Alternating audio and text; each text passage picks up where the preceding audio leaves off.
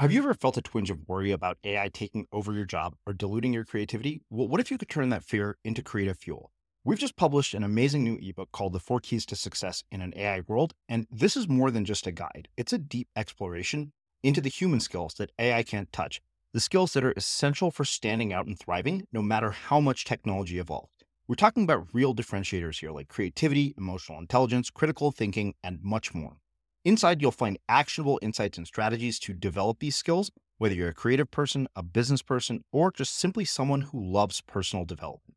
This isn't a story about tech taking over, it's a story of human creativity thriving alongside AI. Picture this AI as your creative co pilot, not just as a tool, but a collaborator that enhances your unique human skills.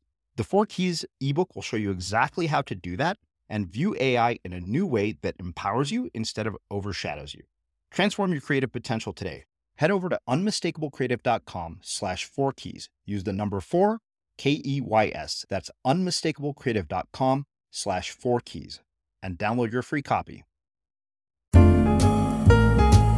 Srini Rao, and this is the Unmistakable Creative Podcast, where I speak with creative entrepreneurs, artists, and other insanely interesting people to hear their stories learn about their molding moments, tipping points, and spectacular takeoffs.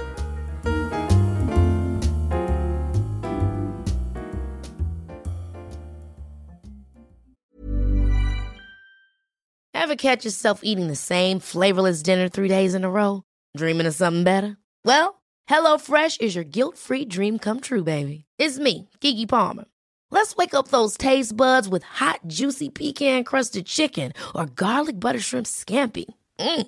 Hello Fresh. Stop dreaming of all the delicious possibilities and dig in at HelloFresh.com. Let's get this dinner party started.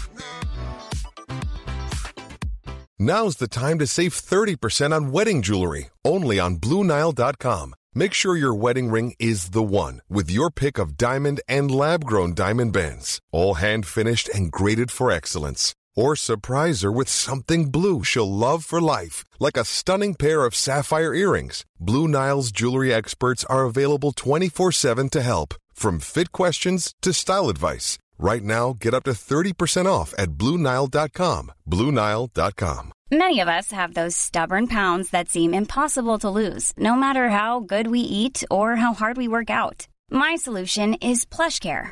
PlushCare is a leading telehealth provider with doctors who are there for you day and night to partner with you in your weight loss journey. They can prescribe FDA-approved weight loss medications like Wegovy and Zepbound for those who qualify.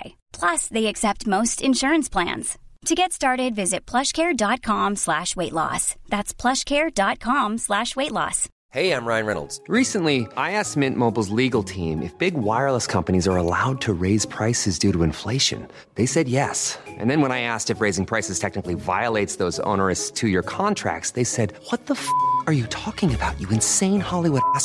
So to recap, we're cutting the price of Mint Unlimited from $30 a month to just $15 a month. Give it a try at mintmobile.com slash switch. $45 upfront for three months plus taxes and fees. Promo rate for new customers for limited time. Unlimited more than 40 gigabytes per month. Slows. Full terms at mintmobile.com. If you're struggling to lose weight, you've probably heard about weight loss medications like Wegovy or Zepbound, and you might be wondering if they're right for you. Meet PlushCare, a leading telehealth provider with doctors who are there for you day and night to partner with you in your weight loss journey. If you qualify, they can safely prescribe you medication from the comfort of your own home. To get started, visit plushcare.com slash weight loss. That's plushcare.com slash weight loss. Plushcare.com slash weight loss. Ready to start talking to your kids about financial literacy?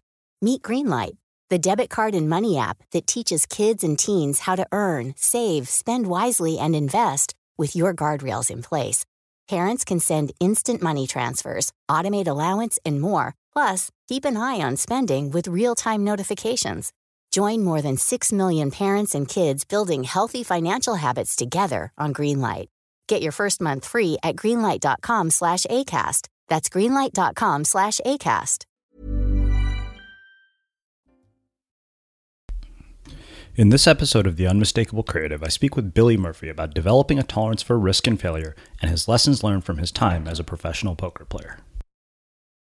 Hey, Billy, welcome to The Unmistakable Creative. Thanks for taking the time to join us. Yeah, thanks a lot for having me on. Yeah, my pleasure. So, uh, I came across you by way of our friend uh, Matt Monroe, who said you had just a, an absolutely crazy story, and he was a big fan of your work. So, uh, on that note, can you tell us a, a bit about your story, your background, uh, your journey, and, and how that has led you to everything that you're up to in the world today? Yeah, I guess. Uh, I guess after graduation from college, I uh, I had a job for a little bit and knew it wasn't for me. Uh, became a professional poker player for probably about four years. I had played in college, you know, kind of part time on the side. Knew I could make some money from it, and said, you know, if I was going to take a shot, now would be the time. Um, you know, when I was, I think I was 22, 23 at the time. So uh, took a shot. It turned out really, really well. Um, did that full time for about four years, then started a poker company that basically trained other people how to do it. Um, we basically signed on, you know, a number of pros. They made training videos and basically taught other pros how to make, you know, a full time living from poker. Um, at that point, I think in probably a couple years later, uh, 2011, I got into e-commerce stores and just kind of, uh, you know, built, you know, passive uh, e-commerce stores like dropship stores. Um, and then kind of in the last year or two, you know got into uh, Forever Jobless and launched a podcast, launched a blog, um, you know, do a little bit of investing, and now just kind of uh, yeah, just kind of uh, doing a little bit of everything. Well, let's do this. Uh, you know, I, I want to go back to the very uh, beginning of this story. You know, one uh, is a sort of realization that you get to where you realize that a job isn't for you. Uh, you know, I think so many people come to that realization, but they don't realize the reality of what also comes with that. And I'd love for you to, to sort of expand on that in more depth. Uh, you know, talk sort of one about making the decision that a job wasn't for you uh, and, sort of the mindsets to navigate a journey like that because I think that we romanticize it. Uh, you know, when you when you look at somebody like you, or you look at somebody like the Chris Guillebeaus of the world, or you look at sort of entrepreneurs, everybody romanticizes what that life is like, and I I really love for you to kind of talk through, uh, you know, one the mindset, some of the challenges of going down that path, and and some of the difficult parts. Yeah, definitely. Yeah, definitely is. Uh, you know, people see the end result of um, of what someone is doing, and they, you know, they would enjoy that part of it. But mm. there is a hard road that goes along with it. Um, you know there's risk there's failure there's there's loss um, you know when i started out you know as a poker player um, my first month as a as a you know quote unquote professional poker player i made zero dollars um, you know i had taken a long break you know, i think i was in a job for four to five months after college um, hadn't played poker at all and basically was really rusty. The games were you know getting a little bit harder. Um, didn't make any money. And, and so you know picture leaving your job and your first month making zero dollars. And so, you know, is at that point, do I, you know, what do I do? Um, and so for me, you know, I was committed at that point. Uh, ended up hiring a coach. You know, worked closely with a coach. Um, but this is like day in day out. Like I didn't do anything else. Mm-hmm. Um, you know, I did. I wasn't you know partying and uh, you know dating and watching TV. There was there was really none of that. Basically, all day, every day, for months on end was if I wasn't playing poker, I was studying poker. If I wasn't studying poker, I was talking with you know a coach about you know why I messed up or you know what what certain plays I should have done better.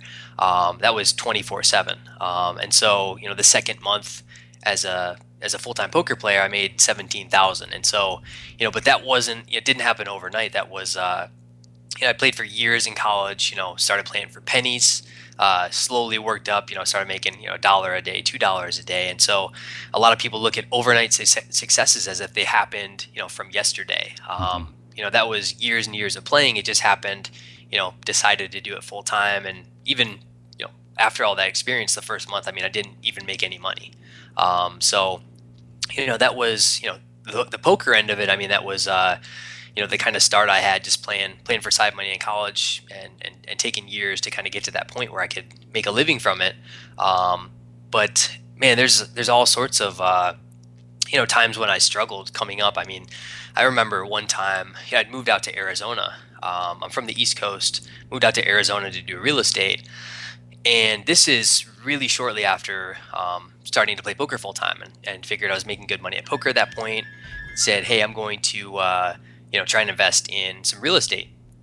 Moved out there. I was staying in like a studio apartment, um, literally no furniture. I mean, it had like a, a pull-out couch that pulled into a bed and uh, a little wooden table that I would sit at and play poker, and in the in my spare time look for real estate deals. I mean, and all day, every day, all I did was you know play poker to try and make money, and then the rest of the day I was either looking at real estate deals or you know, talking to people about real estate or trying to learn about real estate. And um, at the end of the day, on the real estate deals, I mean, fast forward a couple years, ended up losing a lot of money on on real estate deals out there. And so, you know, if that had worked out, right, everyone would have been saying, "Man, like you're so lucky," you know, another overnight success of you know a successful real estate investment. Um, but you know, I bought at the worst time in, in history in 2000. I think about 2006 or so, um, and so lost a lot of money on on those deals. And so I think a lot of a lot of the glamour of being a uh, someone you know people might consider a successful entrepreneur, a lot of people don't see all these roadblocks and all these losses and these risks and these long days and nights of working um, to get to these successes that you might happen along the way. Um, so I think there's a lot of uh, you know it you know the way I, I talk about uh, you know being an entrepreneur, it's a very it's an easy way to make money, but it's very very hard work. And so um, you know if you see the end result, people would say, oh that's you know that's relatively easy. You know you start a you know start a blog or start a podcast and you make this money, but it's it, it doesn't quite work like that. It's not like an overnight thing where you know people just turn a switch and make money. It's you know you maybe you know fail a dozen times and then and then you have a big success. Um, so I think that's the that's the part a lot of people from the outside looking in um, don't see. Mm-hmm.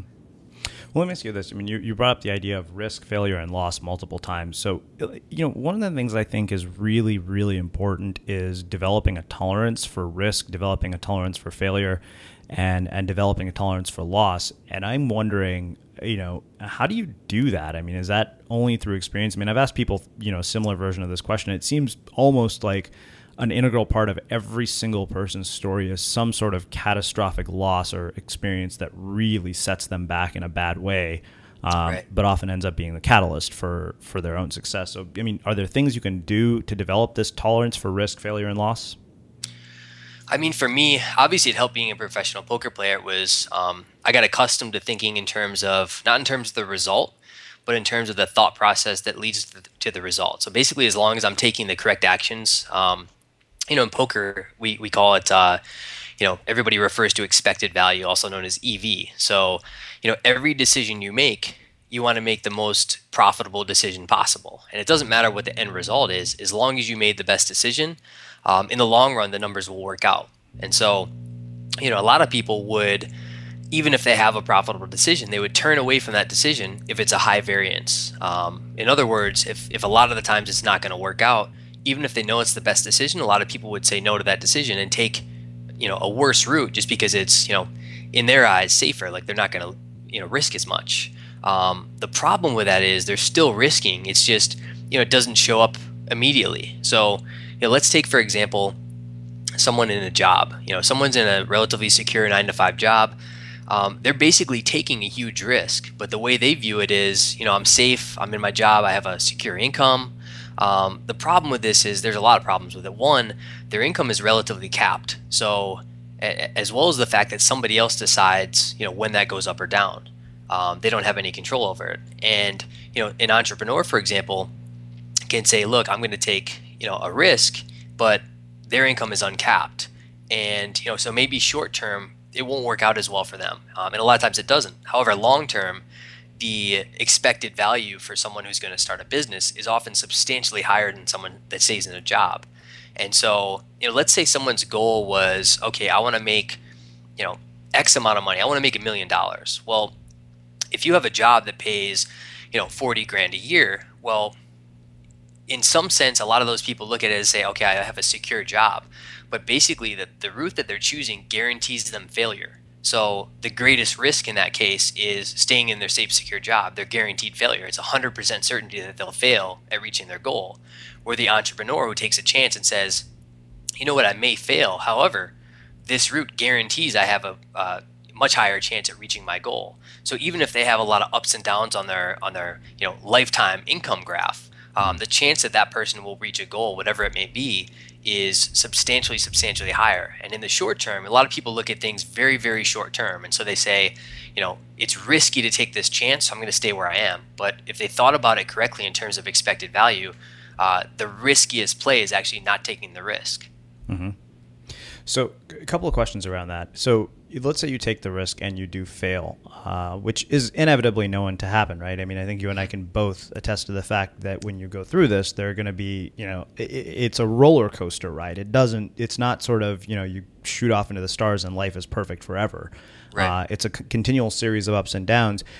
How do you bounce back from failures? Like, what in your mind has been essential for you to bounce back from your failures and how do people cultivate an ability to bounce back or do you just have to fail and bounce back to do that well i think one of the things is if you can take the positive out of it so for me every time i fail i know i learn a great deal um, if i fail usually i can tell why i failed um, you know in real estate did i buy at the wrong time you know definitely yes uh, did i you know did the things the properties that i buy cash flow um, have a have a heavy cash flow no matter if there was a downturn and, and, bringing the rental rate down? The answer was no, and I should have done that. Um, there was a lot of things. There was a lot of initial rules, a lot of you know real estate investors follow that I didn't follow. Um, and so now, you know, sometimes it takes pain to, to, to really get those lessons. I mean, you can read in a book what you're supposed to do, and, and you, you can agree with it, and then you know jump in. And uh, until you feel the pain, sometimes you don't really really grasp the lesson. Um, you know, so if I if I invested in some real estate deals now, I would feel those lessons the whole way through and make sure that the deals that I got into qualified mm-hmm. um, under certain rules. And so, you know, a lot of people will will fail, and then their mindset is so that they say, "Oh, you know, I'm just I'm unlucky. Um, this guy's lucky that he succeeded, and I failed." And they don't take away the lessons, but you know, the people that become successful are the people that can fail and understand that failure is okay and failure means growth. And if you're growing, basically that means the next time it becomes that much easier. I mean, if you take, you know, everybody has a coin, right? When they start out their life, everybody has a coin. And the more you flip it, the higher the odds come in your favor that, you know, that it'll land on your side as you go. If as long as you're taking away knowledge when you fail. But the problem is a lot of people just keep flipping the coin and hoping to get lucky instead of like taking the knowledge from each of those failures. Mm-hmm. Do you think there's something inherently built into people who actually can get past the failures and keep going? Or do you think do you think that's just something you're born with? Because I've always wondered about this. I'm like, are there certain people who have an inherent ability to keep showing up despite the circumstances, despite potential failures? Because on some level, they believe they're destined for something great, or they believe that whatever it is they're working on, something big is going to come from all of it. Yeah, no, that's a great question. Um, I'm not sure. I know for for me, yeah, I'm trying to think of when you know I always feel like you know if I if I get into something, it will succeed, and obviously that isn't the case. I don't I don't succeed 100 percent of the time. So, mm-hmm. you know, I'm not sure why you know why I'll fail on something and then you know be okay with jumping into the next thing with with the same excitement, uh, thinking I'll succeed. I'm not sure. You know, at what point you know did I develop that or was I born with it? I'm not not 100% sure. Um, and I know, you know, several friends are the, the same way I am. I mean, we fail, we probably fail a lot more than other people just because we're willing to try a lot of stuff. Mm-hmm. Um, but, uh, but we're okay jumping into something new as if we've never seen failure. And I think part of that, again, I think, I think the biggest thing is the earlier someone fails, and you learn it's okay, like nothing, nothing bad really happens. It's a temporary disappointment. Mm-hmm. Um, I think it's a little bit easier. And so, I think the earlier you start failing, um, the earlier you allow yourself to realize, okay, well, if I jump into something else and fail, I'll realize that's okay too. It doesn't really matter. Yeah, no, I, I think that's true. You know, it's, it's funny. The reason I brought that up is somebody asked me a question about this the other day, and I said, you know, I, I think that this ability to keep going, I think you wouldn't have it unless on some level you believed something big was going to come from it. And they're like, "Well, how do you develop it?" And I said, "I don't know that you develop it. I think it's it's just there. It's there from the start. Otherwise, you wouldn't start the thing to begin with." And right. that's what gives you the ability to keep going. Now, you mentioned this idea of temporary disappointment, and, and you know, my business partner Greg Hartle always talks about how your temporary circumstances don't have to become your permanent identity, and yet he's seen so many people in his life let that happen. Um, you know, what are your thoughts on the people who let a temporary disappointment consume them and become, you know, part of their permanent reality? And, and how do they avoid that trap? Yeah, that's tough. I know. Uh, I know Tim Ferriss had a quote on this, and it's it's something along the lines of, you know, a lot of people spend their lives at a at a consistent like six or seven, right? And they never mm-hmm. risk the chance to get to, you know, a permanent nine or ten due to the fact they don't want to risk a temporary, you know, four or five on a scale of happiness um, to reach, you know, a permanent level of happiness. And it's, I find that a lot of people, yeah, again, it's it's it's a tough question to answer just because I think, you know, I'm not quite wired that way. Like if I fail, you know, I'm not going to spend the next dec- decade just, you know, kind of being upset about it. Mm-hmm. Um, I'll just kind of, you know, jump to something else. But a lot of people do just I don't know. It's almost like they accept mediocrity and they say that's you know that's my life. You know, other people are lucky. I think it it really is a mindset thing. I mean, people just need to um, to understand. Well, you really do determine you know your future and, and all your all your thoughts determine your actions and your actions determine you know the results you get and i think a lot of people you know either with you know friends or family that they're around just get in a certain mindset where you know the, the lucky ones are successful and and I think that's just the wrong mindset. Everyone basically has roughly the same chance. I mean, some people are born, you know, a little bit smarter. Some people are born, you know, maybe with an inheritance. But uh, for the most part, everyone has roughly the same chance to accomplish things. It is, it is really a mental mindset. And I don't know, you know, if if we grew up in a certain, you know, did our did our parents tell us, you know, more often that we could be anything we wanted? Uh, did somebody else's parents, you know, tell their kids that they that they couldn't. You know, it's it's it's tough to track back. You know, what was it that you know conditioned our minds or, or people's minds differently that uh, that allowed them to be successful versus someone who's you know, like you said, it, it accepts a certain state um, and doesn't jump out of it. Mm-hmm. Well, let me ask you this. You know, one other thing you talked about uh, was this idea uh, of people who fail often see things very short term, and then you know, people who succeed have this ability to see things on a longer term. Uh, you know, this actually jogs back a conversation I had with, with a friend as well, who you know once told me he said even though you know we're five years into this, and you know this has been a year of a lot of growth and change, and of course with growth and change, it's also come with challenges that you know were far different than the ones I had before, and, and far more difficult. And he said to me, he said it's really important that you remember that you're just at the beginning of the arc of your body of work. And I'm thinking after half half a decade later, that's what we're saying and I but but I think about that and I think wow how true is that that you have to really look at it that way? I'm really curious to hear sort of your thoughts on this idea of, of short and long term thinking and, and really how you kind of make the shift to a long term mindset um, if you've had a short term mindset. Yeah it's another good question. Um, I think it's I, I know for me I've tended to be in a shorter term mindset if I'm not extremely passionate about something. Mm-hmm. And I think a lot of people, at least in the you know kind of online space, entrepreneur space, I think a lot of people pursue things because they, they think they think either someone else has made money for it uh, from it and they can do the same thing, or they think, hey, here's an opportunity that you know I heard you can make a lot of money from, um, and they get into it with short-term thinking, like I'm just going to try and chase some money. Um, I've noticed that you say you're you know you're involved in this for five years. Obviously, it's something you're you're good at and you're passionate about. Or else, you know, five years in, you might say, well, you know, let me jump to the next thing and chase money. Um, and that's what a lot of people do. I think uh, it's easy to get caught up in the game of you know chasing money. And I think chasing money is a short term thing because if you're not, if you don't enjoy it, you won't stay in the game long enough to reach a level to which you'll get the results that you want. Um, and I think for me, the mindset is uh, consistently trying to stay away from chasing money, which is which is hard as an entrepreneur. Mm-hmm. But it's and, and there's there's obviously the you know not to get off on a on a tangent of uh, kind of the passion versus profit argument that a lot of people have. Um, but I've noticed that it's it's a lot easier. It's a lot easier to make money long term at something and be successful. Even you know money aside, be successful at something long term if it's something you really enjoy. It's hard to be, it's hard to do something for five years or 10 years. Um, if you're just doing it because, hey, there's a, you know, there's a market here, there's money to be made here. Um, and I think if people really looked at, okay, what do I want to do? Um, combined with obviously, you know, what am I good at doing? What, what, what can I offer value uh, mm-hmm. to other people? Uh, people will see success a lot easier. And if people are missing one of those things, they're either not passionate about it or you know they aren't able to offer value in some way well it's going to be a really short term thing because there isn't, you know, they're going to see failure quicker. Um, or if they do see temporary failure, they won't be willing to push through because they're not passionate about it. I think a lot of people are, you know, so close to potential success, but, you know, because of the fact they have no passion about the thing they're doing, they were chasing it for the wrong reason. Um, they won't push through to that point where there's success. Mm-hmm.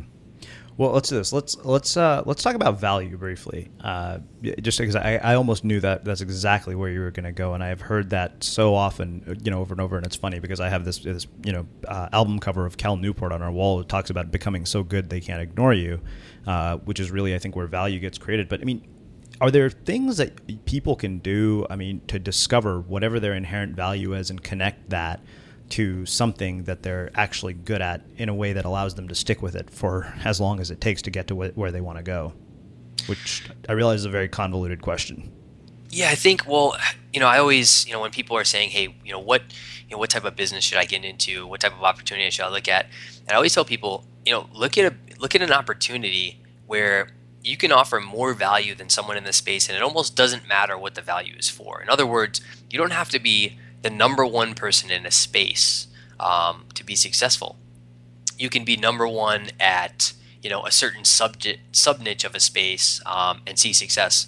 I think the the easiest way to to be successful in a business is to offer value in a way that nobody's doing, and a lot of people are doing, you know, like you and I have talked about before. A lot of people are you know trying to replicate what somebody else is doing, but the problem is that is they're not offering anything of additional value. So you know even if something is valuable valuable, but somebody else is already offering the same exact product or service, um, that's already out there. So it's not it's not a differentiation point.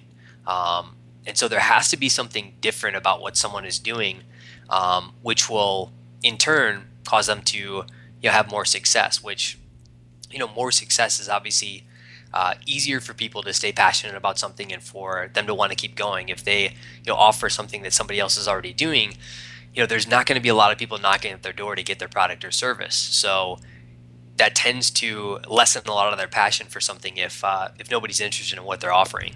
Mm-hmm.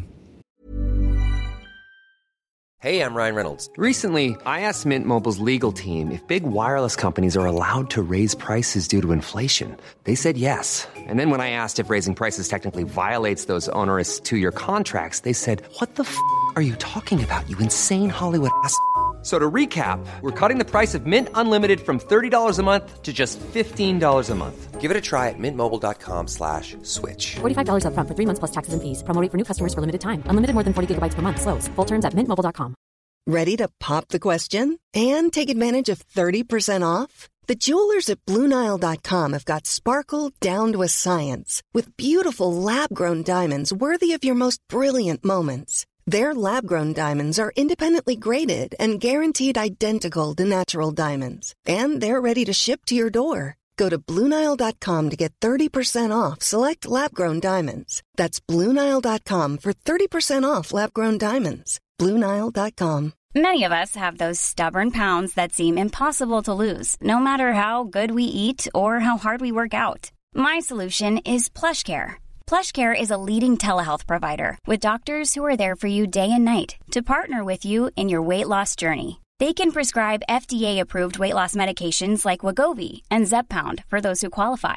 Plus, they accept most insurance plans. To get started, visit plushcare.com slash weight loss. That's plushcare.com slash weight loss. Ever catch yourself eating the same flavorless dinner three days in a row? Dreaming of something better? Well, HelloFresh is your guilt-free dream come true, baby. It's me, Keke Palmer. Let's wake up those taste buds with hot, juicy pecan-crusted chicken or garlic butter shrimp scampi. Mm. Hello Fresh. Stop dreaming of all the delicious possibilities and dig in at HelloFresh.com. Let's get this dinner party started. Ryan Reynolds here from Mint Mobile. With the price of just about everything going up during inflation, we thought we'd bring our prices down. So to help us, we brought in a reverse auctioneer, which is apparently a thing. Mint Mobile unlimited premium wireless. Ready to get 30, 30, bit to get 30, bit to get 20, 20, 20, bit to get 20, 20, bit to get 15, 15, 15, 15 just 15 bucks a month. So, Give it a try at mintmobile.com/switch. slash $45 up front for 3 months plus taxes and fees. Promo rate for new customers for limited time. Unlimited more than 40 gigabytes per month slows. Full terms at mintmobile.com. If you're struggling to lose weight, you've probably heard about weight loss medications like Wegovy or Zepbound, and you might be wondering if they're right for you. Meet PlushCare, a leading telehealth provider with doctors who are there for you day and night to partner with you in your weight loss journey. If you qualify, they can safely prescribe you medication from the comfort of your own home. To get started, visit plushcare.com slash weight loss. That's plushcare.com slash weight loss. plushcare.com slash weight loss. Yeah, no doubt. Um, yeah, absolutely. I mean, I think it's it's really easy to look at what somebody has done and, and say, okay, well, that worked for that person, and try to copy it, not realizing that you're basically just creating a replica. I always say, you know, if you, all you do is follow in the footsteps of your heroes, role models, and predecessors, you'll become a pale imitation uh, or be completely ignored. Right. Yeah, for sure. Well, you know, one of the things that was really interesting that you said was that you know being an entrepreneur is an easy way to make money, which I thought was really funny considering everything you said right after that. Uh, uh you know, uh, another thing that really intrigued me about your story and, and kind of you know what you're all about is some of the things that my friend had told me about your views on money, and I'd love for you to expand on you know one how you see wealth, how you see money, uh, you know, and really where people go wrong with that that that leads them down to sort of dark places. Yeah, I think. Um, I mean, money is. You know, when I was a kid, I always looked at money as, hey, you know, I want to buy a Lamborghini or, you know, I want to buy a big mansion or something. But, you know, when it comes down to it, it's you really realize I don't really. You know, those things would be cool to have, but um, I'd much much rather have freedom. And you know, freedom for me is, you know, if I want to get on a plane like right now and go see a friend or just go, you know, travel to another country for a month, I can do that and I can do that because I've you know built businesses that you know provide money that don't need me to be working on them every day to you know to continue to make money. Um, and I think a lot of people, you know, they I think they chase they chase money for the wrong reasons. When you really look at it, at the end of the day, you know, what do you really want? And a lot of people think in terms of you know, they think a, a, a, Lamborghini or a mansion would make them feel a certain way, and so they aspire to make money to be able to do that. But you know, when you get at a point, it's you know, what would you want to spend your days doing? Uh, you know, if you could, if you had a you know a week left to live or a month left to live, would you say I want to go buy a mansion and a Lamborghini? Like probably not. Those things you would realize don't really do anything for you. Um, but the ability to, and it's just such a, it's such a good feeling to know. Okay, if everybody else has to go to work today and I can just I can go spend time with a friend, um, I can go travel. It's the ability also to not have to stress about a lot of the day-to-day things a lot of other people worry about. Like you know, if you want to go to a nice place for lunch, um, you don't really think about it. You just go you know go out to eat at the place you want to eat at. Where other people are you know constantly worrying about money you know one of the number one reasons uh, i think divorces happen is is money and it's not you know it's it solves a lot of very very simple issues um, that you know 99% of people have um, if you can teach yourself to make money in a way that at least enough money to provide for you all the things that you want to provide. And um, it, it's it's hard to explain. It's just a comfort feeling mm-hmm. i guess just the freedom yeah, you know, I, I, really appreciate that perspective because you know it's funny. You remind me of what Jayson Gaignard once said. You know, he said, "Well, write down what your perfect day would look like." And when you actually do it, you're kind of like, "Wow, that doesn't require you know a hundred million dollars and a yacht and a Lamborghini." Right. Uh, you know, it, it's it's kind of amazing the things that you know you would you would write down that would actually bring you a lot of fulfillment and a lot of joy into your life. Yeah, no, absolutely. And a lot of people, you know, a lot of people say, "Oh, you know, money is you know you know money is greed and money you know all these things and a lot of people talk about money negatively but it's not you know it's not a negative thing it doesn't have to be a negative thing it's uh you know it's you know there's the joke i mean have you ever seen a have you ever seen someone upset on a uh, on a jet ski you know frowning on a jet ski i mean it's just you know money allows you to do whatever it is that makes you happy whether it's you know nothing at all whether it's uh, traveling whether it's you know spending time with with family and friends you know whether it's good food um, it doesn't have to be anything uh, extravagant. And I think uh, you know I, I, talked to somebody recently, and they they had a quote that was, "Well, you know, well, money is just a piece of paper until you don't have any, and when people don't have any, and that's when you tend to have the stress about money. So whenever you can't afford the things or the lifestyle that you want to live." that's when people tend to be stressed or tend to be not happy. You know, if you're if you're not doing the things that you want to do, um, it, it can often be attributed to money. Mm-hmm. Yeah, yeah, no doubt. Well, let's do this. Um, let's shift gears a little bit. I want to spend a little bit of time talking about kind of your time as a poker player and kind of you know the the journey of that and, and coming out the other side of it and everything you do. I mean, four years. I'm guessing you've probably got some pretty crazy stories and, and kind of you know what you know, talk to me about the journey and what kind of led to the end of it and you know what made you come out of the other side. Yeah, I mean the start of it. Um, as I mentioned, was a little bit slow. I mean, slower than I thought. Uh, you know, making nothing the first month, and then, you know, hiring a coach that you know, I think it's always important to hire someone to help you in whatever you're trying to do. So I hired a coach, um, which is similar to what I've done in, you know, I've done it in uh, business before, done it in fitness stuff. Uh, so hiring the coach early on helped a lot just because, you know, I was getting advice in poker from someone who had been where I wanted to be. So, you know, they were making a lot of money. They could teach me how to do it. And uh, so having that, you know, big second month and knowing that was possible and then kind of taking off and from there, um, you know, a lot of you know, playing poker. A lot of people think is you know an extravagant lifestyle. I mean, I was doing you know 95% of it online, so it was just kind of you know working in your pajamas uh, at home. So it wasn't uh, wasn't overly exciting. It was probably one of the the easiest. You know, they call it a, a hard way to uh, hard way to make an easy living. Um, it's basically you know, it is a, a bit of a grind. I mean, you're just sitting there in front of a computer playing playing cards, and I was playing. Lots of times, I'd have eight different poker tables up, um, playing because basically, if you can, you know, whatever volume you can handle, you basically multiply your hourly rate times however many tables you can handle. Um, so, yeah, a lot of times I was playing, you know, eight different tables, and you know, I think at the high point, I was probably making you know a few hundred bucks an hour um, playing poker, and it's you know it's one of those things though where it, it kind of creates a situation that it's I don't know you have a skewed view of a lot of things. So for example, you know I was 20, I guess 23 through you know 26, 27. I was I was doing poker, and a lot of decisions were based around money, which you know maybe they were right, maybe they were wrong. But for example, if I wanted to go out on a weekend um, playing on the weekend was some of the best times to play. So, you know, if I was debating, you know, do I go out on this Friday, Saturday night? Well, you know, I'm basically in some sense saying I'm gonna I'm gonna give up a thousand dollars to go out tonight. Um, and so a lot of those things made me, you know, a lot of nights I stayed in to to make that thousand dollars as opposed to going out. So, you know, you give up some of your social life to make more money, but at the same time, it's like, well, the, the flip side, you're wondering, well, I'm in this situation working for myself, so I can do what I want to do.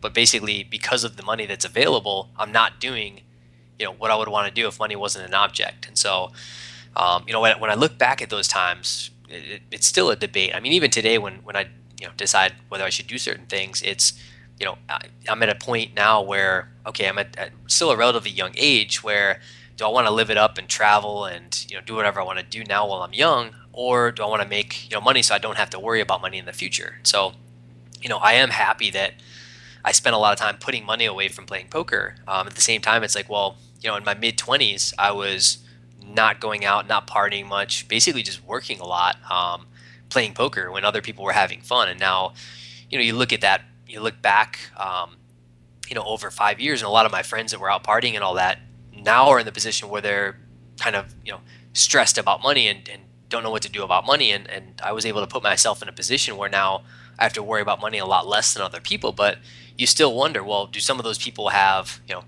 have better experiences than I do? Um, so it, it's a constant uh, you know constantly questioning it. And uh, but yeah I got out of poker um, did that for about four years full time and then um, got out because I wanted to start a business you know, because poker was basically still a job. I mean, it was you know I was working for myself, but it was a job. I mean, to make money, I had to had to be in front of the computer playing, and so um, you know started the, the, poker business where basically we trained people, and that became you know became where it could be passive. Um, you know, people made poker videos, and I had uh, people come on to do support, um, and so it was you know after you know getting that up and going, which again it wasn't wasn't an overnight thing. It took a lot of work, but at some point uh, you know businesses become somewhat passive if you set them up in the right way. So, um, so yeah, that's the only reason I got out of poker. I mean, it was a probably the most fun job you could have, but uh, it was still a job. Mm-hmm. So that's uh, yeah, that's why I, I never intended to be like a, a, a, lifelong poker player. It was just kind of uh,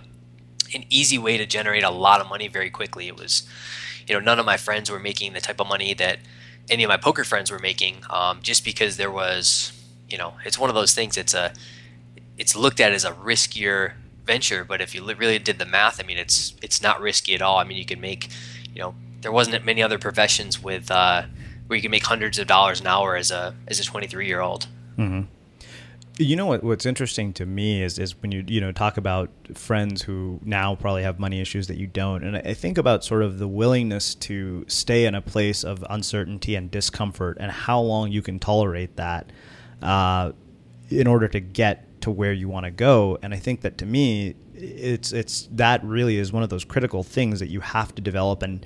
Uh, I mean, I think you, you really just have to be willing to put up with an insane amount of bullshit uh, and discomfort if you want to live you know that life. And you know that that old quote it's like you know you live your life the way most people won't. So you can spend the for a certain number of years you can spend the rest of your life living it the way most people other people never will. Yeah. Yeah totally. I think uh, yeah there were there were definitely nights when i questioned what i was doing i mean i would try and move up to a higher higher level of game in poker to try and make more money and it was uh, and i would lose a lot of money you know i had nights where you know you could lose $10000 in a night um, and that, you know, the first time that happens, I mean, you're going to be questioning everything you're doing. You know, what what just happened? You know, you're 20, 23, 24, 25, and, and losing $10,000 in a night. Um, and, you know, some of your friends, you know, they might not make that for, for four months. Mm-hmm. Um, and so it was, yeah, there's definitely, there's high levels of, there's ups and downs more than, than other things in that, in that type of business. I mean, there's, there's stress points that, you know, no one else is feeling and, and to go through that stuff is one thing you learn from it and you, you fail and you get used to it like we talked about and it, it the next time that happens it hurts a little less and hurts a little less um, but yeah it is uncomfortable i mean I, I remember you know when i was playing even just in college when i was starting to play for you know for side money um, i was barely making anything and i was i remember going i wouldn't eat lunch with uh, you know with you know i wouldn't eat lunch uh, you know, in the cafeteria or whatever with everybody else, I would go back to my dorm room and and practice poker and study poker because I knew I, I knew there's an opportunity to make money there. Uh, looked interesting, had fun doing it, and so I would go back on lunch break every day in between classes and, and play and study. And um, again, that's not the most comfortable decision. The easiest thing would to do would you know go hang out with, with uh, for an hour with everybody else and have fun. And um, again, it's just a trade off that you know do you want to be uncomfortable and you know you know working on something like that on your lunch break while other people are doing other things um it's you know it's not an easy road but it allows you to have you know an easy road later um, mm-hmm. when, when, when poker became easy for me it was not because i just woke up one day and was a good poker player it was because you know hundreds of lunch breaks and and nights playing poker and studying and coaches and everything later um, it became you know effort, effortless where basically on autopilot you know you could do it to where you didn't even really have to think about it and you could just click buttons and you were going to make money but again it's it's a long time of being uncomfortable playing and you know questioning yourself and wondering if you're any good and have you just got lucky up to this point and then you're just over the long run and uh, then one day you realize all that all that work of being uncomfortable pays off mm-hmm. Kind of takes us back to that whole idea of short and long term thinking right totally so well, let's do this. Um, let's shift gears and, and, let's get into kind of where that takes us now. I mean, to this whole idea of forever jobless. Uh, you know, wh- one, where did where did that all come from? What does it mean? And, and, you know, where you know where are you taking it from here? Yeah, still kind of questioning where I'm taking it. I mean, basically, I started it a year or two ago. I think I started the blog closer to two years ago, and it was basically just a way to, you know, I always had friends asking me, "Hey, how do I, know, how do I do what you do? How do I, you know, start my own business? How do I make money?" And it was a much more efficient way to reach a lot of people and help them with what I could help them with, um, and just kind of share, you know, my experience, my failures, um, any knowledge that I have, and just kind of tell stories, um, you know, through the blog or not through the podcast. And yeah, I just kind of I learned that I enjoyed helping people see things that took me a long time to learn, um, and thought I could shortcut a lot of people's learning curves on, you know, whether it be, you know either not failing like I failed at something or you know succeeding in something that I succeeded in that um, I just kind of enjoy talking about uh, ways to make money and ways to change your life and, and uh, in ways that other people aren't talking about whether it be you know, starting a business or whether it be, you know, uh, kind of the, the expected value stuff and talking about, you know, mathematically proving out why it's better to take risks, especially now versus, you know, waiting, you know, a decade to take risk. And um, found I really just enjoyed uh, helping people with that kind of stuff. Mm-hmm. So, you know, what really intrigues me is what you said about talking about it in the way that other people aren't, um, which to me is really the heart of almost everything that uh, anybody here on this show as a guest stands for. Uh, but really, I mean, in a world, especially because you know, it's not like you, you started this ten years ago. You know, that in the days when Tim Ferriss was unknown and the whole idea of, of choosing a life of, of your own design was unknown. But you said something, you know, you, like you said uh, about talking about it in a way that other people aren't. And I think that regardless of whatever you're doing, whatever you're making, whatever you're creating, you know, whether it be a business, whether it be making art, that is a fundamental thing to to basically surviving in the world today. And I'm curious, uh, you know, one, how you figured it out for yourself. Two, how do people find that within themselves?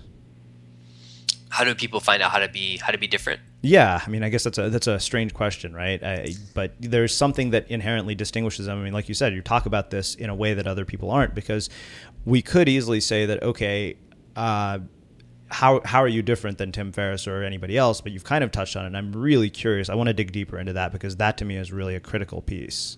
Yeah, um, at least for you know, for me, for Forever Jobless, when I when I started looking at so I did a lot of due diligence on other other blogs. Like I went kind of overboard. I went, uh, I looked at over 500 other blogs and basically wrote a list. And on that list, I had um, people who wrote, you know, along the lines of content that I'd be writing about. Um, I wrote everything from, you know, what type of uh, audience they had, what type of, you know, subscriber numbers, um, you know, and just kind of their format. Um, I looked at a lot of people's like content length, and one of the things I noticed at least in the the space I was looking at, was hey, there's not a lot of people writing long form, super in depth posts around any subjects, and nobody was talking about you know my I guess one of my if you call it a specialty or whatever is basically um, including math in a lot of the things I'm talking about, not in a boring like hey let's do a bunch of math, but just including a couple you know examples of um, some math behind some decisions to prove out you know whether something's right or wrong. And so nobody was doing that um, and almost nobody was doing long form content. And so you know a lot of blogs are you know 500 word blog articles where i notice if there's you know hundreds of blogs in the space almost everybody is doing them. And then you look at the people doing really long form content there was almost nobody. And so you know and there's a reason for that. You know a lot of people don't want to read long form content but a lot of people are trying to i guess they're trying to you know put things out that they try to reach everybody and they try to uh, they try to be the source for everybody and they're going to fail way more often doing that. The way i looked at it was okay i knew i had an angle with you know talking about a lot of the mathematical stuff and i knew if i wrote long form content uh, in a way that other people weren't writing it that for the people that enjoyed reading a you know 3000 4000 word blog post um, i really wouldn't have a competitor for that type of content. And so I didn't need to reach, you know, 90% of the people. If 90% of the re- readers hated that type of content, it didn't really matter because the other 10%, um, that would be the content that they'd want all the time. And so I think for a lot of people, they're trying to try, you know, trying to reach 100% of the audience with something that they think a lot of them might like. But the problem is, everybody's already doing. There's already 500 other blogs doing that. So, you know, maybe they'll get in front of those people, but are they going to differentiate themselves if they write the same type of content or the same type of length, the same type of, you know, whatever the subject's about? They're going to be, you know, blog number 499 on the same stuff, but it's not, that's never a reason. Nobody's going to say, hey, you know what? I, you know, I found the 37th best blog on the same subject. Uh, so let me subscribe to that and start reading that. It's just never going to happen. Mm-hmm. Um, and I think a lot of people you asked about, you know, how does someone differentiate themselves? How, how does how does someone decide, you know, how do I come out and be different? and the biggest question that I try to ask myself is, you know, if I'm going to do something, do I have a chance to be the best at whatever it is that I'm doing? Um, and again, maybe I'll fail, um, but at least I want the chance at it. If I look at, you know, what competitors are doing, um, you know, do I have a chance to be the best person for what it is that I'm writing about? I don't need to be the best in the industry. I'm just focused on you know whatever sub niche I'm I'm interested in getting into, whatever I want to do.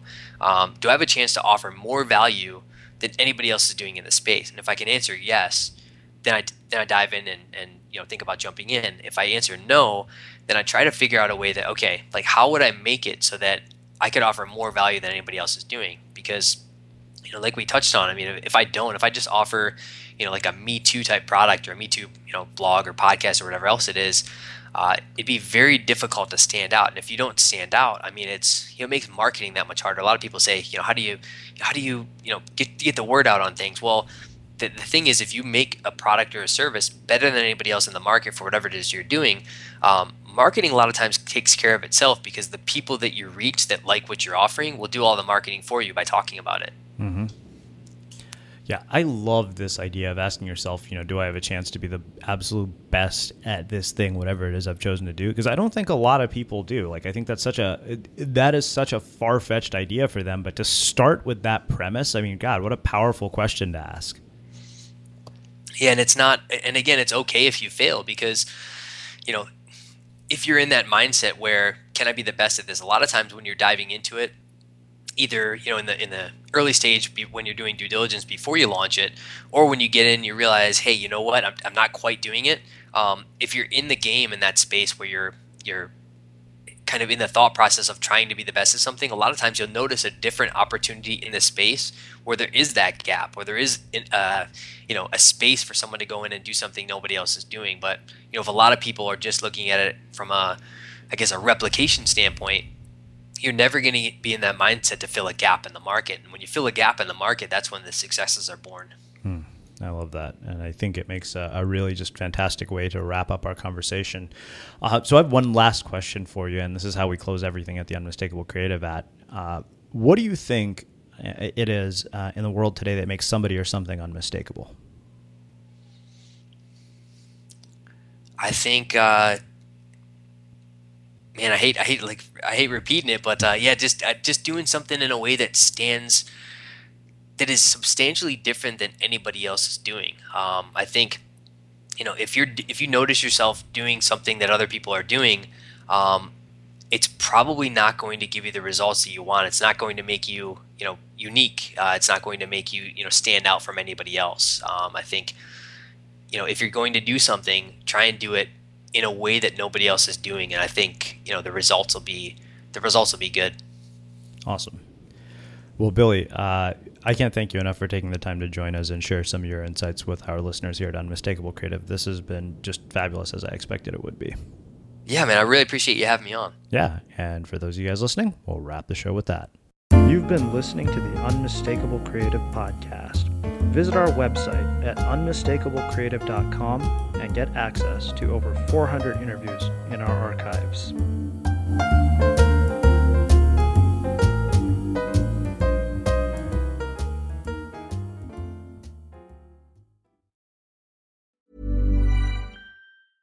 Ever catch yourself eating the same flavorless dinner three days in a row? Dreaming of something better? Well, HelloFresh is your guilt free dream come true, baby. It's me, Keke Palmer. Let's wake up those taste buds with hot, juicy pecan crusted chicken or garlic butter shrimp scampi. Mm. Hello Fresh. Stop dreaming of all the delicious possibilities and dig in at HelloFresh.com. Let's get this dinner party started.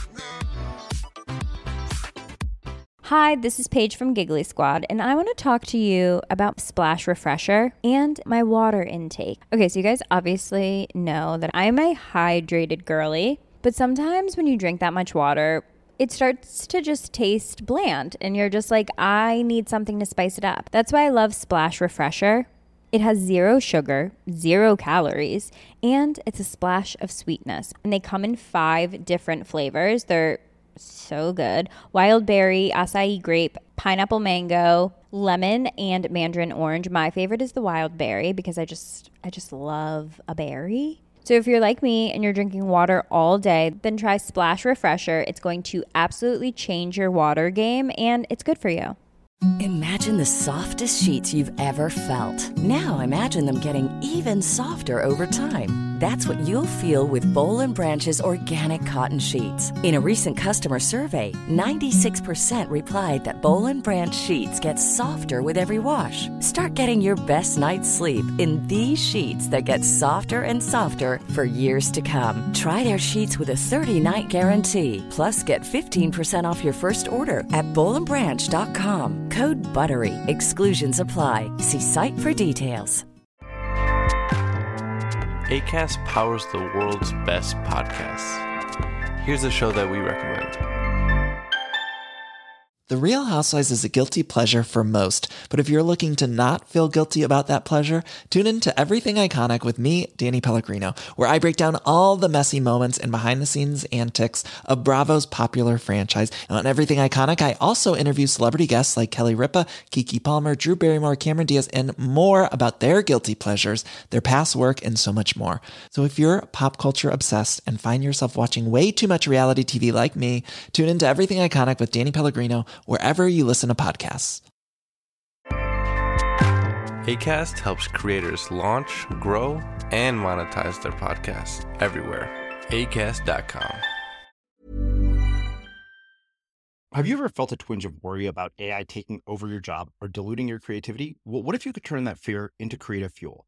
We've just published an amazing new ebook called The Four Keys to Success in an AI World, and this is more than just a guide. It's a deep exploration into the human skills that AI can't touch, the skills that are essential for standing out and thriving, no matter how much technology evolves. We're talking about real differentiators here like creativity, emotional intelligence, critical thinking, and much more. Inside, you'll find actionable insights and strategies to develop these skills, whether you're a creative person, a business person, or just simply someone who loves personal development. This isn't a story about tech taking over, it's a story of human creativity thriving alongside AI. Picture this AI as your creative co pilot, not just as a tool, but a collaborator that enhances your unique human skills. The Four Keys ebook will show you exactly how to do that and view AI in a new way that empowers you instead of overshadows you. Transform your creative potential today. Head over to unmistakablecreative.com slash four keys. Use the number four, K E Y S. That's unmistakablecreative.com slash four keys and download your free copy.